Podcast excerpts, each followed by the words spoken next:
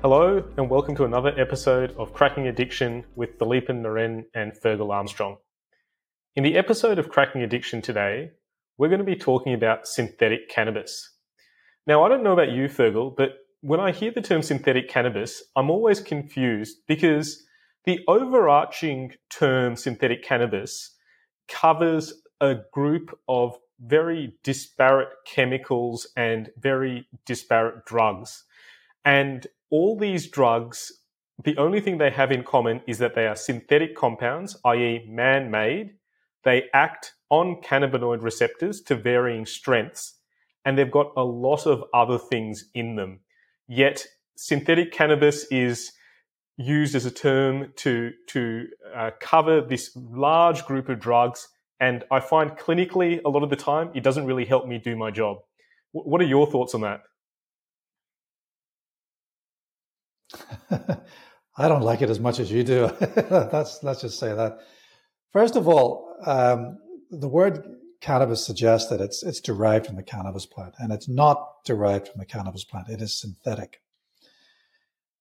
Second of all, they're they're sold basically they're man-made chemicals that come in liquid form, and they're sprayed onto plant material. So they're also they're effectively they're marketed as synthetic cannabis to basically look like you know, cannabis um, from the cannabis plant. But there, and, and, as a result of that, also there, there was an initial uh, assessment that they were safer and much less dangerous than actually the phytocannabinoids that we would use that we would understand in cannabis. But this is all not true. I, I think the key difference between phytocannabinoids, in particular THC, tetrahydrocannabinol, and synthetic cannabinoids, which I prefer to call no, you know, novel psychoactive substances. I think the key difference is that uh, the novel psychoactive substances that act on the cannabinoid receptors, in particular the CB1 receptor, they are full agonists. And they are not necessarily degraded by the endocannabinoid system. So therefore, they are much more potent than THC and CBD. Because remember, THC is not a full agonist, but it is a partial agonist of both the CB1 and the CB2 receptor. And remember that CBD doesn't actually interact directly with the CB1, CB2 receptor. They, it is a, pop at best, it's a positive allosteric modulator, but it's got other, other clinical, other, other mechanisms of action. So really, it's much more potent. And as a result of that, it is it is particularly prone to causing more serious adverse effects. Would you care to talk to us about the adverse effects? Absolutely, Fergal. And I think one of the things that we need to be aware of with the, the synthetic um, cannabis or synthetic cannabinoids is that the side effects are so much more severe and so much more pronounced than with cannabis. Commonly with synthetic cannabis, you will see agitation, um, you can get talk. People get psychosis. There are cardiovascular um, mm. side effects as well, such as bradycardia and tachycardia. There have been reported instances mm. of rhabdomyolysis or muscle breakdown. There's been cases of kidney injury, sometimes due to that muscle breakdown or independent, uh, and also respiratory mm. depression as well. So there's been quite a few side effects. Some side effects are similar to what one would get as side effects of cannabis, but in particular, the agitation, particularly severe psychomotor agitation, hallucinations, delirium, paranoia, dystonia, are hmm. quite more marked with synthetic cannabis than you would get with cannabis. And I don't know about you, Fergal, but I've never seen a case of rhabdomyolysis or acute kidney injury with cannabis but I've certainly seen a couple of patients with synthetic cannabis get these side effects. So it's almost like we're talking about two different drugs, even though they partially share a name. Yeah, exactly. And I think that I couldn't put it better myself. They are two different drugs. And just because something is called a synthetic cannabinoid does not mean it has the same safety profile as cannabis. I mean, we effectively, you know, um, cannabis was assessed uh, by the great Professor Nutt as being relatively harmless compared to the social and personal harms associated with drugs like heroin and methamphetamine. Cannabis is, is, is much less harmful. But we cannot say the same about the, the, the synthetic cannabinoids. And really, I just want to pick up on two things. You know, the, the, the respiratory effects of synthetic cannabinoids are marked compared to the complete absence of respiratory side effects with um, phytocannabinoids, because they, you know, there just isn't. They, they, we just don't have the the same uh, side effect profile for that, especially for the respiratory disease. And also, the second thing you said that really resonated with me was psychomotor agitation and the, and the psychosis. But for me, those are the two key risks for synthetic uh, cannabinoids: is that you're much more agitated, and you're much more likely to get psychosis. But that's in the intoxication stage. I mean, we also need to consider the, um, the, the, the detox stage. Now, you know, in my clinical practice, when I'm detoxing people of cannabis, comparing that with uh, detoxing people of synthetic cannabinoids, it's pretty much the same. It's symptomatic management, and I, I haven't really noticed a difference in the response uh, yet. Have you? Not really. I guess some anecdotal experience that I've seen is that people seem to be a bit more agitated, and sometimes yeah. you can see a bit more autonomic hyperactivity as well. So tachycardia, maybe a bit more diaphoretic. I haven't personally experienced mm. significant withdrawal symptoms, though there are case series and a bit of literature out there that withdrawing off synthetic cannabis is meant to be more severe than withdrawing off cannabis, and people can can run the gamut of yeah um, psych- psychological distress, marked psychological distress, psychosis, hallucinations, etc. Mm. But my experience is largely similar to yours, Fergal, where practically the the standard withdrawal guidelines, which is symptomatic management when we're withdrawing people of cannabis, is the hallmark. There's no other adjuncts I add on when I've got a patient with with synthetic cannabis use. Yeah. Other is also the additives to synthetic cannabinoids because you know the, you know vitamin E acetates, one of the lovely ones that really causes lung injury, but it, it was pre-mixed with uh, drugs like spice. I mean, uh, would you care to comment on that issue?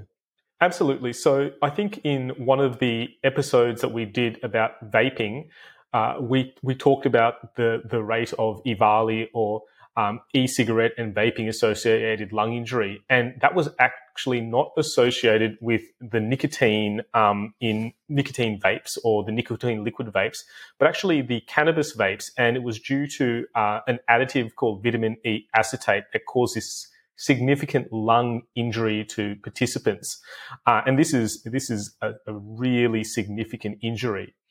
Uh, fortunately, I think um, now that this has been recognized, this this um, this additive has been removed. However, it does kind of show how unregulated this market is, and how these. It's not just the the chemical component or the synthetic cannabinoid component that is necessarily the most dangerous part of the mixture, but all these additives of which we often don't know what is mixed in and these additives can cause significant morbidity and mortality. And some of these additives are life threatening. So I guess it's the problem with any unregulated market. And when you've got a substance that is so impure, there will be consequences and repercussions, unfortunately. So EVALI is yet another consequence or a potential consequence of synthetic cannabis use, although hopefully going forward, now that they've removed this additive, uh, there won't be any further issues with, with vaping, but it, it is of concern. Is that we're talking about synthetic cannabinoids as a, as a holistic term for a catch-all, but and, the, and I suppose the key pharmacological uh, signpost for this term is the fact that there is an interaction with the CB1 receptor. But there, there are literally hundreds of chemicals now in this group with multiple mechanisms of action. So again, that's another reason why it's, I think it's less appropriate to call them synthetic cannabinoids because their mechanisms of actions are becoming so much more diverse. Indeed. And also, I think you've hit the nail on the head with given there's so many other uh, substances within synthetic cannabis, they're all going to impact on withdrawal management as well. So mm. when we've got a patient who we're, we've put into the withdrawal unit for cannabis withdrawal, they may well be withdrawing off of part of the, the, the, the synthetic cannabis, but we don't know what else they're also withdrawing off. And it can really add to the complexity of caring for a patient, both in the withdrawal mm. unit, but also in the community. So for our um, primary care colleagues, but also other allied health colleagues who are mm. who are dealing with patients on, on synthetic cannabis, it can really be yeah. very difficult to to contain patients yeah. who may very well be dependent on multiple different substances. Yeah. And the one of the other issues that I often struggle with is I mean, we've already mentioned that the two key the two key uh, psychological side effects of intoxication are basically psychomotor agitation and psychosis. So the question that I struggle with is if someone's got a psychosis in the context of smoking synthetic cannabis, is that a synthetic cannabis induced psychosis, or is that merely an unmasking of a prodromal schizophrenia?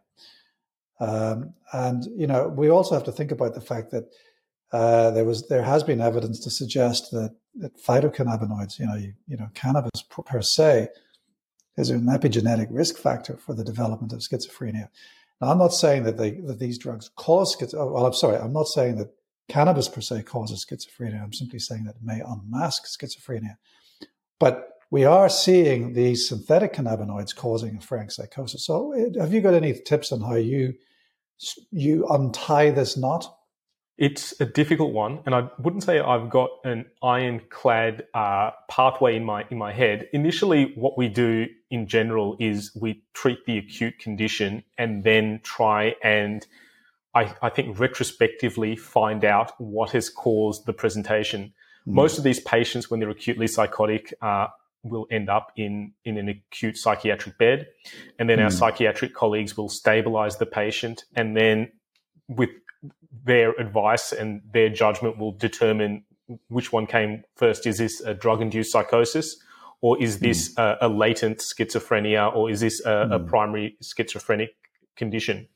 Yeah. I think our role as, say, addiction medicine doctors and primary care doctors is to try and manage relapse prevention and try and worse and try and prevent worsening of psychosis or trying to, if this is indeed a drug induced psychosis, trying to ensure the patient doesn't have a lapse or relapse and then trigger a worsening psychosis per se.